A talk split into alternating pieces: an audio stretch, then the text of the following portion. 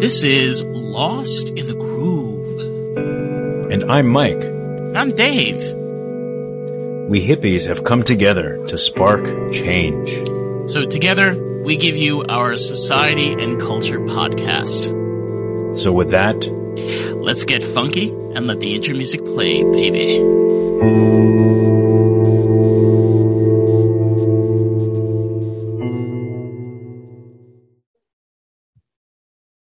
End of a chapter, kind of. Uh, it's going to be a two parts to this uh, to this journey, and that's the story of the working class heroes. Those are the nonprofits, the ambulance, uh, the paramedics, the workers, the people that make this country great.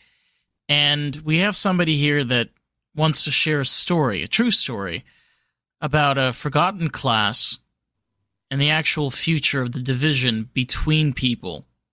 Who makes more, who makes less. In reality, who has the upper hand. So, without further ado, we got Dan, and Dan will be our guide, our tour. Uh, without further ado, Dan, uh, would you like to introduce yourself? I don't think I can do a better job than that, but uh, that, uh, whoever you were talking about, I'd vote for them. Um, um I uh, grew up very poor, and uh, I didn't see any future in the small town of Texas where I lived. Uh, so my grandmother offered to have me come live with her in Denver. I was in a small town in Texas prior to that, and I got a real education. I stepped into the middle class.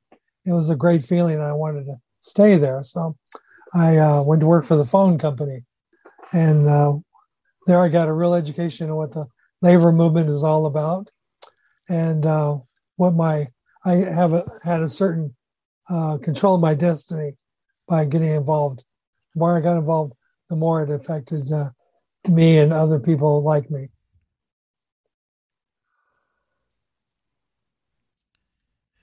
That's incredible. Uh, that's um, when I, when I think about your story um, and how you're describing like what you've been through and then getting to the middle class like what you said there got to me. You know you wanted to stay there. Um were you were you able to? Yes i were was able to uh, hold on? the phone company tends to suck you in with good benefits and uh, uh good co-workers and uh, i uh, stayed there for 37 years. Um would you be able to to say AT&T. which one or? Originally i was with mountain bell but mountain bell's a long gone. Wow entity. Right.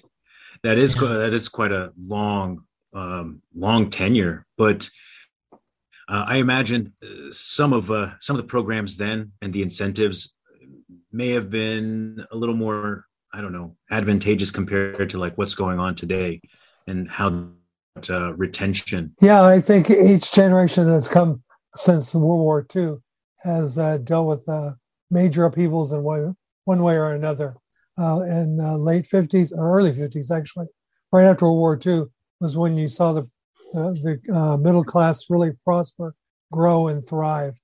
Uh, but exactly, the baby boom. I, I was uh, I wasn't the tail end of that, but I was in there somewhere, and uh, I um, was happy for what we were able to accomplish. But we left so much for your generation to pick up the ball and run with it. Yeah. It's kind of crazy because my mom, my mom is 63. She was born in 1959 and she grew up in the projects in Williamsburg in New York. And it's so baffling because to me, when my mom grew up as a kid, it was a whole different world. You know, she grew up in the projects with crime and just injustices, just horrible things that a child should have never seen before. And to her, it was like that was normal to her. It was normal to be constantly in fear. So it is true in many ways, as generations have gone on, we've held on to less and seen more of the picture. Unfortunately, the fed, we're being fed lies about uh, uh, the chances at prosperity in this country. And that's why I wrote my book, uh, Capitalism Killed the Middle Class 25 Ways the System is Rigged Against You, because it is rigged. There's only a few of us that get to climb out of this hole we call the middle class. And uh, I was at a Democratic convention a number of years ago with all the other labor leaders in this one back room. And uh, the head of the Democratic Party at that time was former Vermont Governor. Um, oh, geez, not, going to remember his name. Um, he was famous for the for the Yale. Howard Dean. There we go. Howard Dean was in the room, and he he went asked each labor person, "What do you think should be the focus of our uh, campaign this year?" And I said, "It's an attack on the middle class." And he nodded his head and uh, didn't do anything with it. So, and, and the attack has only gotten worse. So I wrote this thing uh, called the uh, McCrory Manifesto because I'm the only one working on it. Um, have you guys ever heard of uh, Lewis F. Powell? The Powell Memo, um, the Powell Manifesto. It sounds it, it, sounds familiar. I, I think I've Powell heard. was a uh, a lawyer that up until this time his only claim to fame was that he uh, argued before the Supreme Court that cigarettes were not addicting. So uh, he went on to uh, meet, uh, meet up with his friend of his who worked for the U.S. Chamber of Commerce, and his friend said all these uh, vets are coming back from Vietnam and saying the only reason we're still over there is because we fat cats are making a bundle and he said, uh, "We don't like what they're saying about capitalism, what they're saying about business, and we need to change that conversation. So can you help us?" And uh, Powell said, "Sure." A few days later, he delivered to them a 19-page memo telling them they had to take over the conversations in the school, and uh, whether it was elementary school, college, high school, and take over the think tanks, create their own think tanks, and uh, and in, in every way fight uh, this conversation. And they've been successful for the last 50 years. Nixon was so impressed, he appointed Powell to the um, Supreme Court. And uh, Reagan gave copies of this report to every one of his uh, cabinet. And even Trump followed it in his own strange way. but uh, yeah. yeah, that's uh, that's fascinating. The the the idea that he was somebody from um, uh, yeah. the tobacco industry, you know, to to cross over into politics in the way that he did. Um, uh, but just makes, the the, the approach is so the approach is so fascist, you know, to the school level of like, no, we need to conversation and paint a different picture and look yeah. here, don't look there. Um, you know, I, I was thinking about something you said, Dave, and um, the about how your mom lived uh, for fear constantly, and it was normal.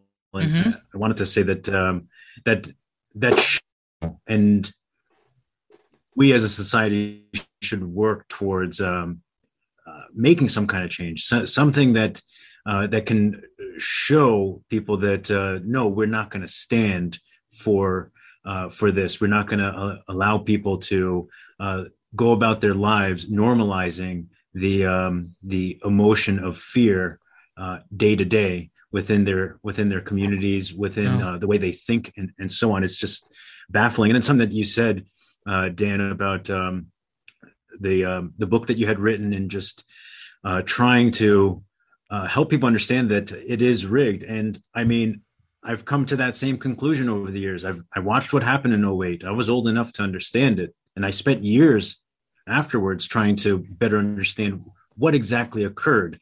The, the, the findings, as simple as we can put it, was just criminal. It was just criminal behavior and negligence. That's correct. You know, but that's basically how that's basically how the the system works. And I'm a small business owner. I can say that um, at times throughout my 15 years, um, I have felt as if like I can get further ahead if I was willing to do illegal things.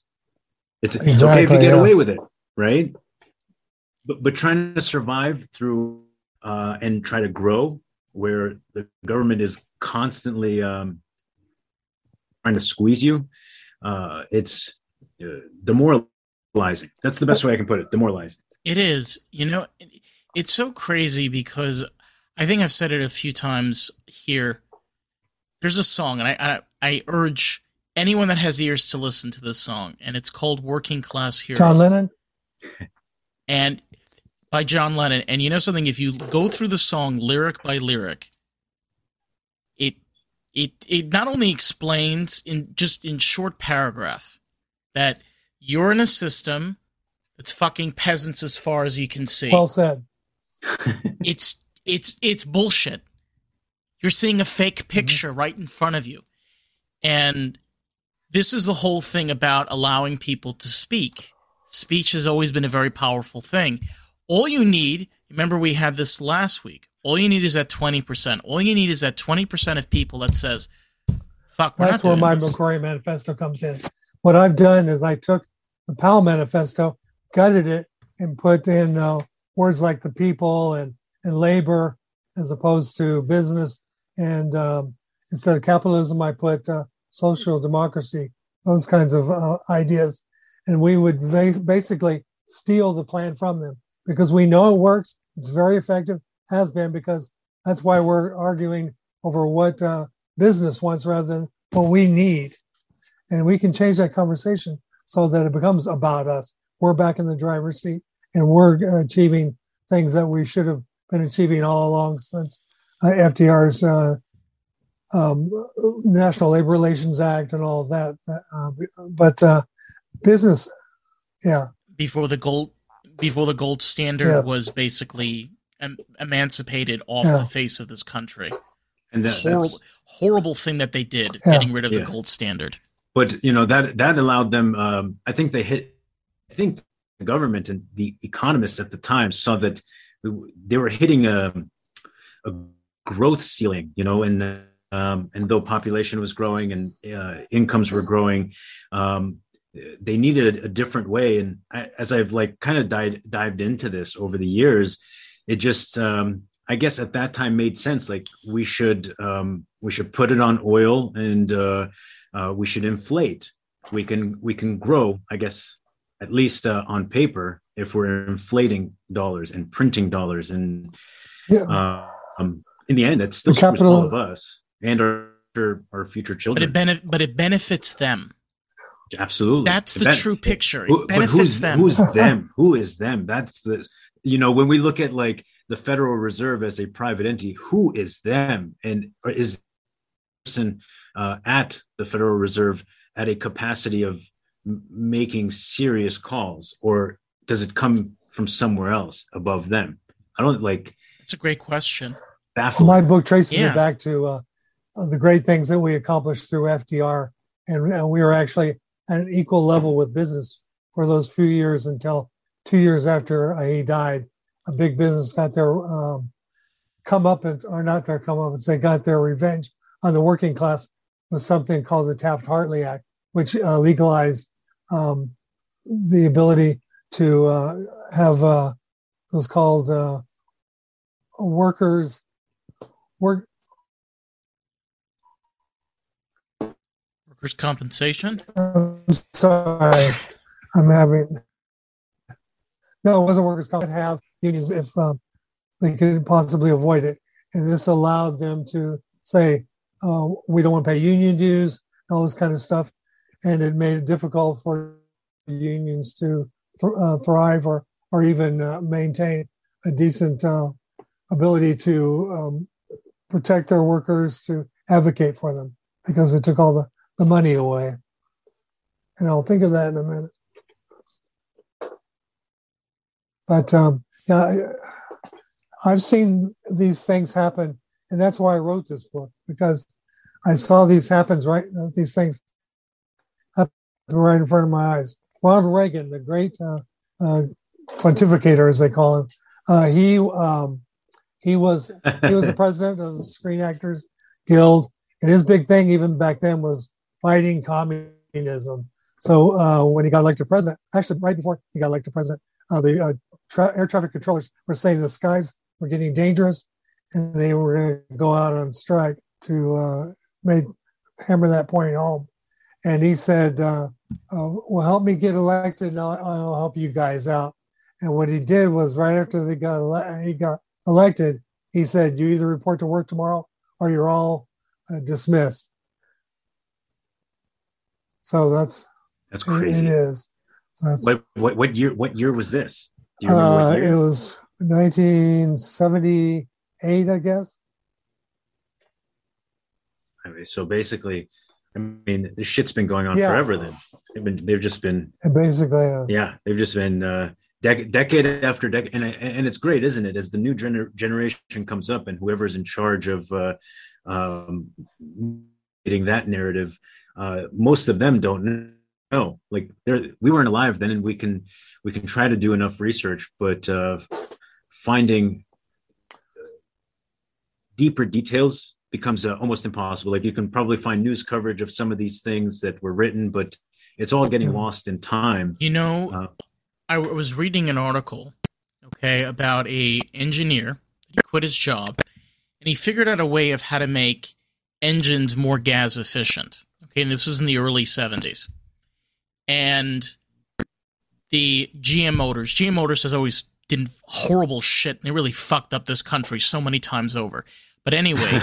They found out what he was doing. They hired an assassin. They tried murdering him. And um, he was the guy that figured out the way of making fuel more efficient, where you could get like close to 20, 30 miles per gallon. He was like one of the very first people to do this, and he did that with like a Ford Galaxie.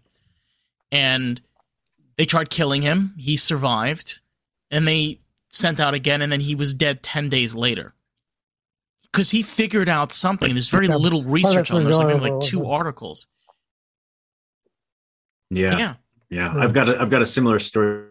Somebody somebody walks into a buys a, I guess it was a Chevy, um, drives it for a month. Needles not going down on this thing, and this was supposed to be just a showcase vehicle. It was never to be sold, but I guess the dealership salespeople didn't know this um, when he went back and they realized that this had a uh, had a patented uh, carburetor, I think, uh, something that allowed it to get ridiculous gas mileage.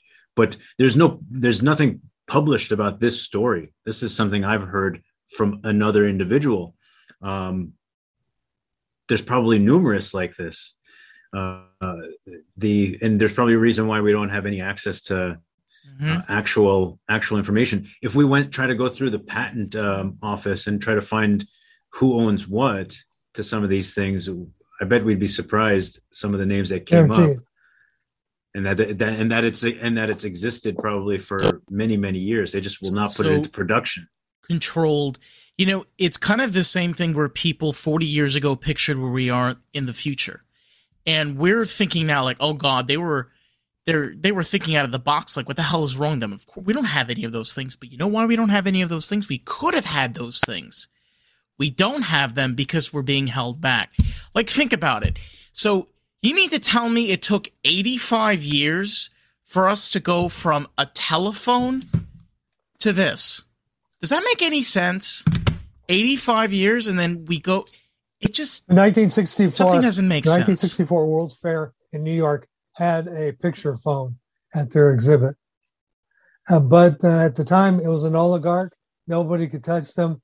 It made a, very safe, secure environment for the workers there, but it didn't do a lot for innovation. And so when uh, the, the, breakup of the phone company occurred, all of a sudden we were supposed to, uh, supposed to uh, be innovative and competitive, and we just didn't know how. So uh, it took a I, I can imagine a couple took a couple of decades before we got really good at it. And the one who won out was Southwestern, oh, South SBC. I don't think it actually stands for anything uh, other than Southern Bell. And uh, they um, they are the ones that were the most vicious, so they won, and they changed the name back to AT&T because everybody knew that name. Well, that's smart because it's it's lasted this long. Yeah, but uh, it's definitely not my mother's AT&T.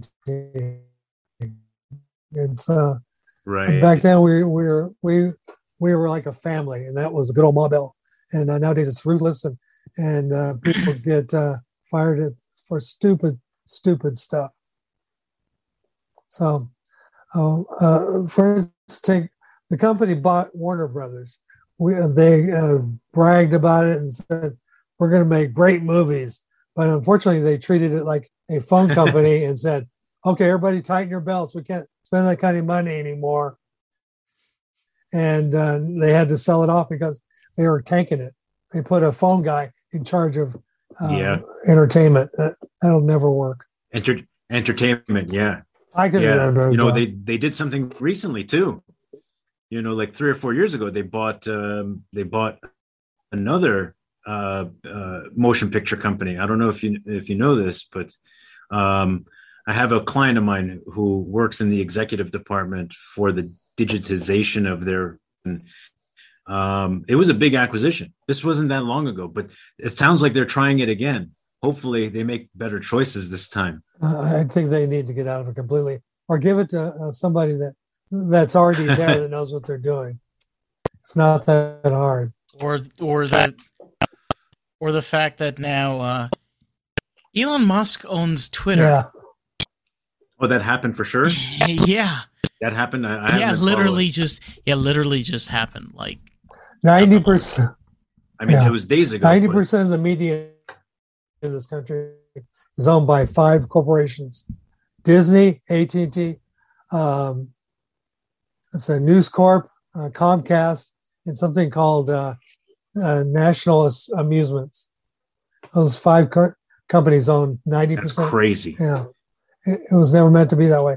Uh, yeah, it, well, it started with. Yeah, I mean, wouldn't you think it's a conflict of interest? yes, to say the least. Or to Clinton? think, or to think about, or to think about that majority share of Coca Cola is owned by Disney. okay. So he's he's right. That's five. They're five of the largest. They own everything. Yeah. yeah. I mean, diver- diversification. The books you read, the newspapers you read, if you still read newspapers, um, all the TV channels, radio, all of that. So how do we know? That's insane. Know so basically, all in, all information. Yeah. How, yeah, basically all information that circulates. Uh, case in point, a few months ago, a friend of mine in Morocco said, Oh, I love the USA. They're building a base here. And I said, What? I looked in all the newspapers, couldn't find a thing about it. So uh, I had to find this obscure military magazine and said that they're building two bases there. So I looked into it and found out all sorts of stuff about uh, because we were kicked out of Morocco. We had a base there up until 1963. They kicked us out over a Mid East thing. And uh, so now we're going back in. We're not building just one, we're building two bases. And uh, that means we're shutting down the one in Spain that the whole community around that one uh, rely on. Well, uh, I happen to I happen to be Moroccan, and uh, it's oh, funny you mention that because one of the biggest one of the biggest problems that Morocco has with the states is it doesn't support Morocco's vision of Western Sahara. You know, Moroccans believe that's part of Morocco and the U.S. So what happens is now because Morocco is kind of like a neutral, they're kind of like the Switzerland of the Middle East. They don't they don't take sides. Right. They're, they're, they're very like they're very moderate. So if everything is very secretive with Morocco. Even, for example, their steel and metal industry is very secretive. There's very little known about the companies of where they're sending things over. Morocco is like that. Yeah. Yeah, that's what I've encountered also. But um, I love Morocco and I love the Moroccan people, and I, I don't want to see them exploited by the U.S.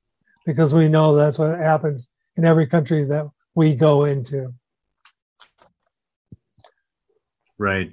Uh, the yeah, uh, we get in and then we want to exploit the resources.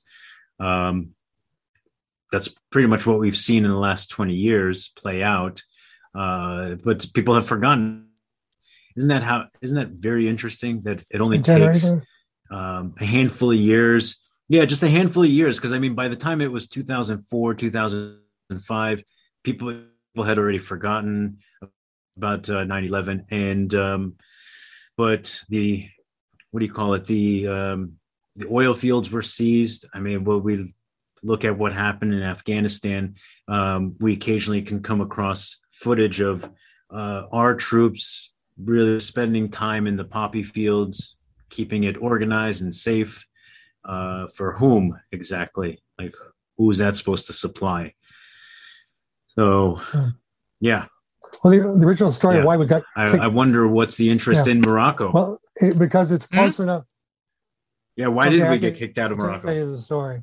Uh, it's uh, the yeah, president of, of uh, Libya at the time was afraid that his people were not going to let him complete his uh, term in office. And so he asked for help from the U.S. We sent 500 Marines. That's all, 500. And they uh, they held his uh, door open or door closed, I should say, until the end of his term. And then they all flew back to the U.S. And uh, the um, Middle East conglomerate over there said, uh, "You're sticking your nose in uh, the Middle East business. We don't want you here." And about that time, the base was coming up for a renewal in Morocco, and Morocco said, "I guess we have to go with our Arab brothers. You're being kicked out of the country."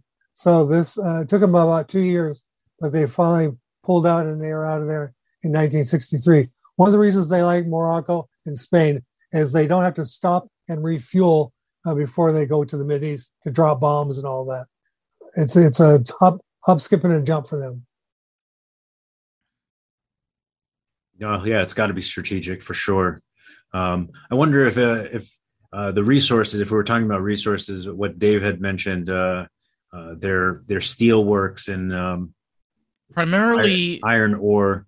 Primarily Morocco, um, their main resource, which is where the government makes the most money, is off of fish. Morocco has one of the largest fish uh, productions. My father was from Casablanca, which is one of the largest um, fish ports in you know North Africa, and with all of these resources, Morocco has a very big hold on Europe and Western yeah. and Southern Africa. So it's in a way, it's kind of crazy. People don't realize this. Saudi Arabia holds the Middle East, and Morocco holds the other side. So together, they hold the whole Arab world together as two pieces. And it took us as fucking moron Americans like 15 years to figure out why does Iran, whenever they're planning something, they contact two countries, Saudi Arabia and Morocco, before they ever do any attacks. There's always signals going between those countries. I know they're not happy. I made my Iran, peace. But, uh, yeah, um, Iran, uh, not Iran, uh, Morocco was the first country to recognize the United States as, as a sovereign power. And uh, that was great for a few years. But then in 1802, we, because of the Barbary pirates, they were uh, capturing and enslaving uh, Swedish woman because they're blonde hair and blue eyes. And uh, so we went to war against them in 1802. So we have a checkered past with with Morocco.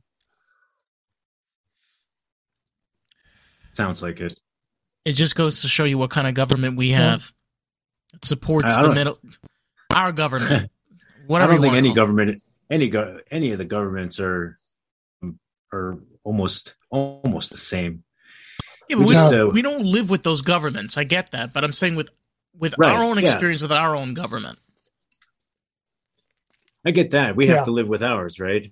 But I just feel like uh, th- thinking about um, uh, thinking about governments in general, whatever the uh, the country may be, it's they they they all almost operate in a similar and just uh, greed first, um, consolidation of power, and uh, it's imper- I don't know It's imperialism by uh, some kind of emperor or king, Oof.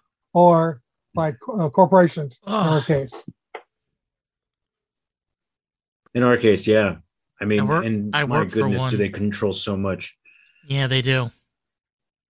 It, yeah, just like just like you guys were saying. I mean, they they hold interest in other companies as well, diversifying their portfolios, gaining uh, seats on a board. Um, so from entertainment to news to whatever. I, I, I told you that I work I work for one of the largest medical companies in the U.S. They own um, CPAP respirators, nebulizer medication, a lot of different products. Um, and it's just insane of how much this company owns. And I'm like that little guy in that cubicle. Like, we're in Hawaii. We're in Alaska. We're in we're in We're in Guam. this is insane. This is crazy. That's how I thought about just, the phone company. It just hits you. It's too big. I think uh, I think that's the fascinating uh, part about learning about some of these companies. For example, what AT and T was, and just everything it had gone through, and then we look at that, uh, you know, 60, 70 years. Um, the same would be said about who you currently work for, Dave. Is they own so much, but where do they begin? And as you like track it back, you begin to see um, at some point they started making better decisions and better choices, and the the monetary resources grew, enabling them to like take sizable risks and new avenues and exploring different things for a medical company um, it would make sense right? You branch out and you start doing a bunch of different things um, if the if the money's available to do it. It's it is insane well what's funny some companies start. Um, what's funny is they uh, please go ahead. they take their r&d money and they stick it in a college somewhere to uh, train young minds like david. And uh, then they, uh, David invents this great product. They say, "Oh, that belongs to us because we put the money in the college for you to uh, come up with that." So, and that, that's they're stealing patents and everything right from the American people right out of college, and uh, that's been going on for a long time since World War II. Yeah, yeah, yeah. I believe that. I mean, um, that's kind of it's kind of the yeah. way the world is, isn't it? Uh, they just and the when I think about some of the largest companies out there, let's say in the tech industry, uh, some of the abuses they're they're doing right now against, uh, um, let's say the H H one B um, uh, visa workers that are coming over, um, you know, they they do abuse them. They make them work crazy hours and God yeah. forbid they do actually have really good ideas or innovative applications. They'll, you know, what's to stop them from taking those things too? Um, and then just be like, oh, you don't like it? We can send you back to India if you you want. Yeah, there's certain restrictions. They had to pay them at least sixty thousand a year, stuff like that. But uh, you're right. The way they get around sure. that is they work them to the bone. It's horrible is horror. I I knew somebody in California. His dad went through that program, and he just told me he's like, my father sacrificed my whole life, his whole life, just to have a family. Yeah, I know that feeling. Yeah, but that's um that's tough to do but the practice is still going on today. And uh, the stealing of patents and the the stealing from even uh, students that they're paying tuitions for is uh, I've never heard that before. That's kind of crazy. But I suppose you got to get your ideas from somewhere. Well, we, get, we move from this, and uh, you got to extort from them from somewhere. people being able to go to school by getting grants and and things like that they may not necessarily have to pay, pay back to a capitalist system where uh, you're locked in and your student loans follow you practically the rest of your life.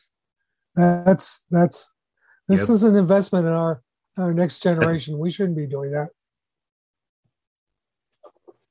Yeah, I totally agree with that. I mean, it's one of the reasons why I skipped out on further education. I I felt that um, I can do more on my own, uh, and I have regrets every now and again.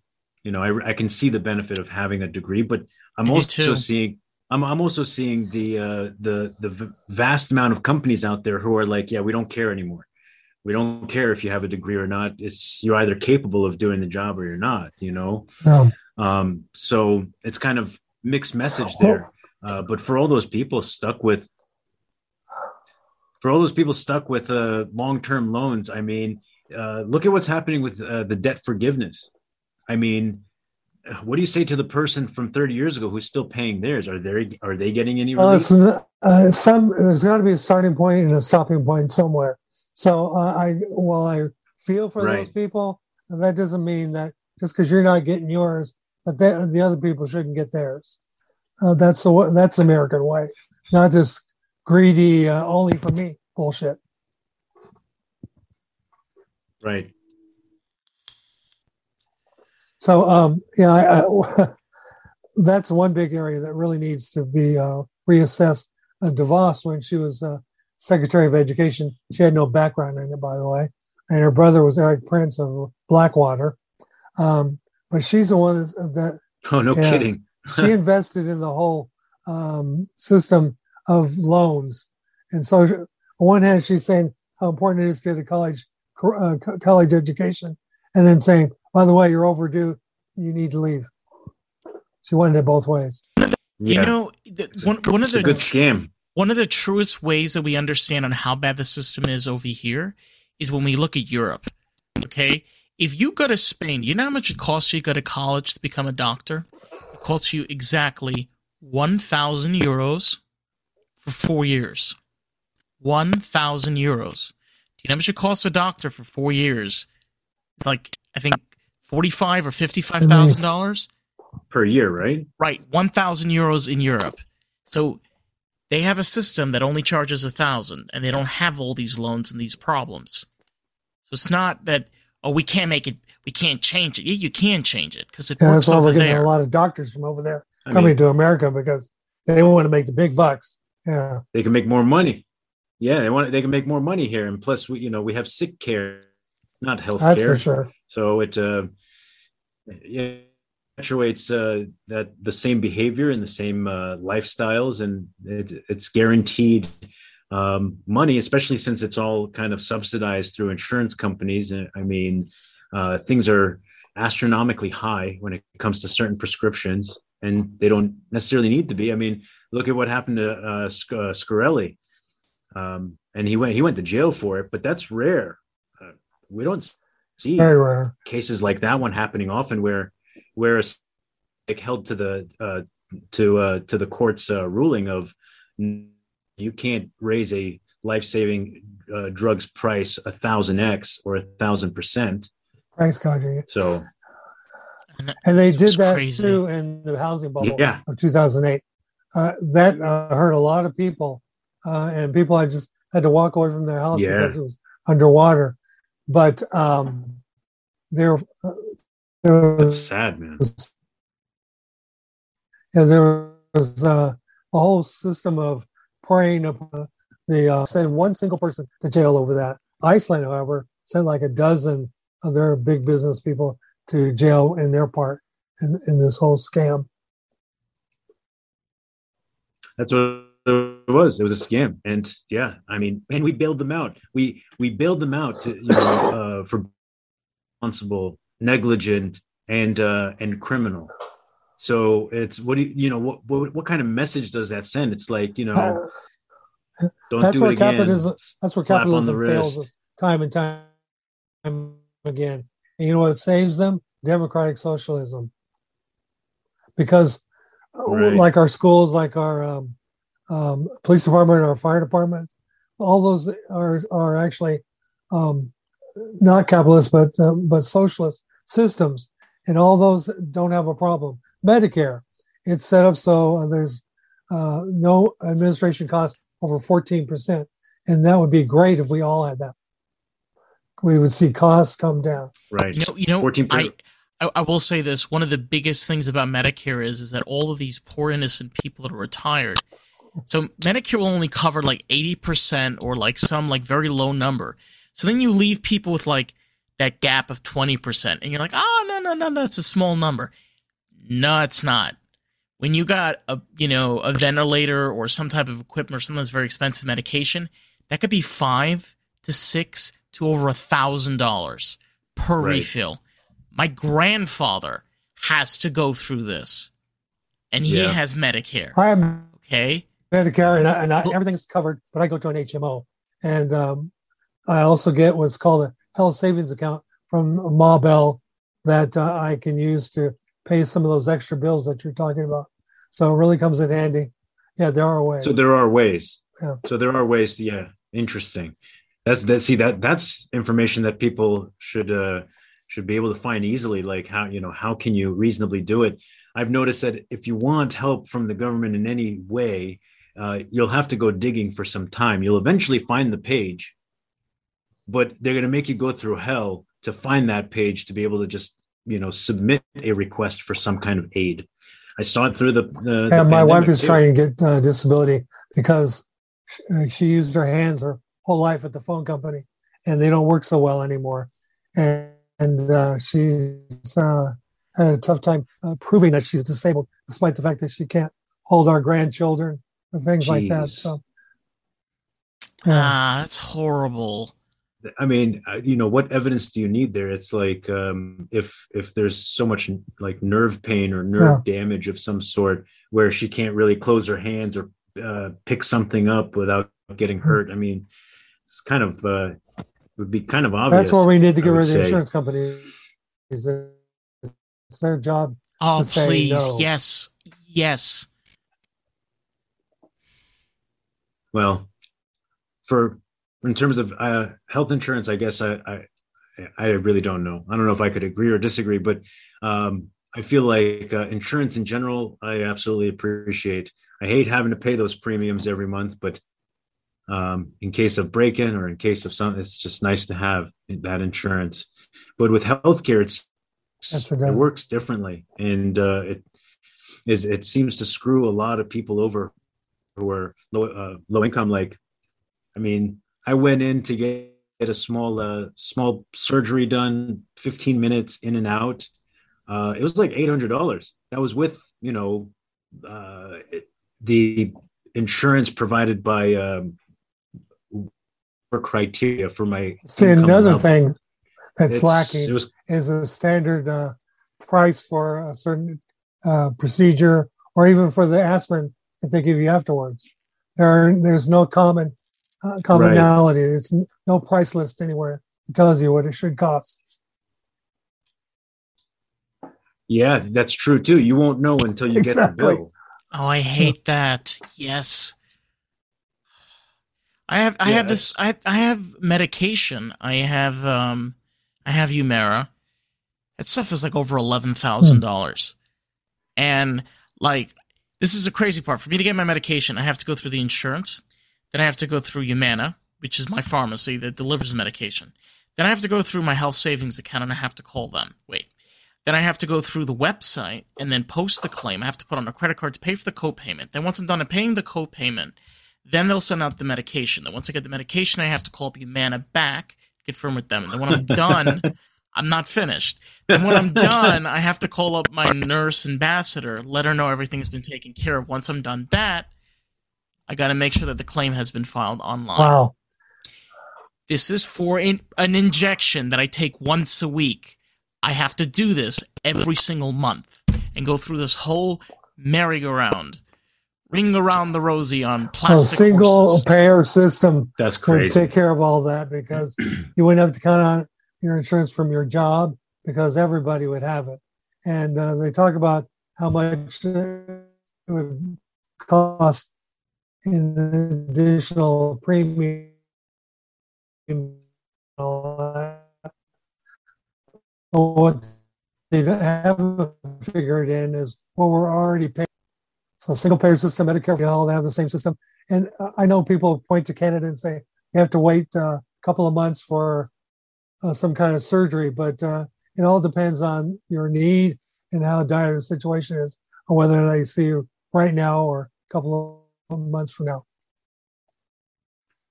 Right. If you were shot and you you you know you got to get that bullet out, you're gonna yeah. you're gonna get treatment right away. Right. Real uh, quick. The the severity yeah, the severity of a situation makes sense, but I don't know. I uh, I like the idea of being able to get yep. help when I need it too. doctor. Uh, and I guess that's yep. that's the convenience.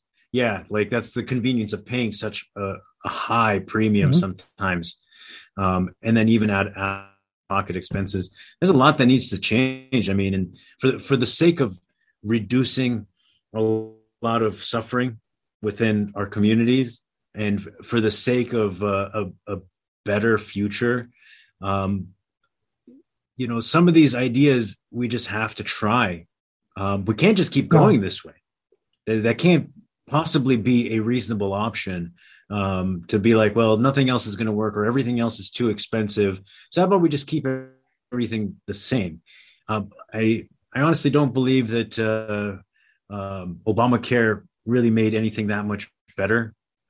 To this day, I don't understand it all that well either. Yeah, there were a couple of big loopholes in that. They weren't allowed to negotiate for uh, drug prices, and uh, they uh, was one of the other things? They weren't allowed to have a single payer system unless somebody five years down the line decided they wanted to try it out.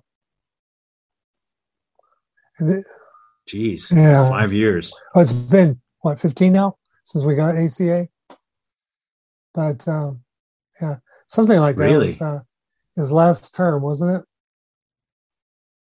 His last term. I, I feel like, yeah, I feel like it was what 2012 yeah, when it happened or 2014. yeah. yeah, 20, yeah, somewhere, yeah. That it was like officially passed and it was just uh, mandatory that you had to get it. That was good. You, uh. Otherwise, a lot of freedom uh, people didn't seem to like that. That uh, you had to you had to buy it. But it's like car insurance. You uh, by spreading the the risk among a group of people who are in good condition and not so good condition, you um, you kind of uh, spread the cost too of the system. So that's why it's important to have everybody in, or or it's not going to work. Got it. I see what you mean. And would that make it possible to uh, uh, to bring those costs down, as they say, right? Eh, they uh, the the argument is always that single payer is going to be too expensive to fund. Money going to come from? Well, that's the other thing about the ACA or Obamacare is that didn't um, allow you to negotiate on prices either. So um, what this would allow us to do is, is to do all that, to uh, have some say so and uh, on the, the, way it's going to work, and uh, that would be good for everybody, if you ask me. Well, it's important that we do what is best for. Everybody. We uh, really appreciate your time, Dan, for coming on and sharing um, your insights, your wisdom about uh, everything that you've experienced, and uh, sharing the uh, the book with us too. Uh, we'll be sure to uh, include it uh, in the description so mm-hmm. that others okay. can find it. Um, in any way that we may we may be able to uh, to assist or support the cause. Nice. But um, that's what you said is absolutely absolutely um, something that benefits everybody is a good place to start looking and um, and it's not going to necessarily be perfect it may need time to be worked on, but uh, we should consider all yeah, things. because what we're doing now is not working. And here, yeah, yeah, and here's to the future. Yep. Sticking yep. it to the man. Good luck, you guys. see, see you guys. I'll be th- yeah. thinking. All right, take good care. All right. All right, guys, we have reached that time in our podcast this has been great. It has been fun, and we got lost in the groove. So stay tuned. Every Tuesday, be sure to check out a new episode of Lost in the Groove. It premieres about 2 a.m. in the morning, and our other channels, Shambam with Mike and Dave, which is our Patreon podcast, and our extra special, The Shindig Variety Show, YouTube podcast. Links will be down in the description box so you can vote for what topic we cover next season. And what other kind of content or new ideas and stuff we have to offer. Thank you guys so much for watching. Catch you guys in the next one.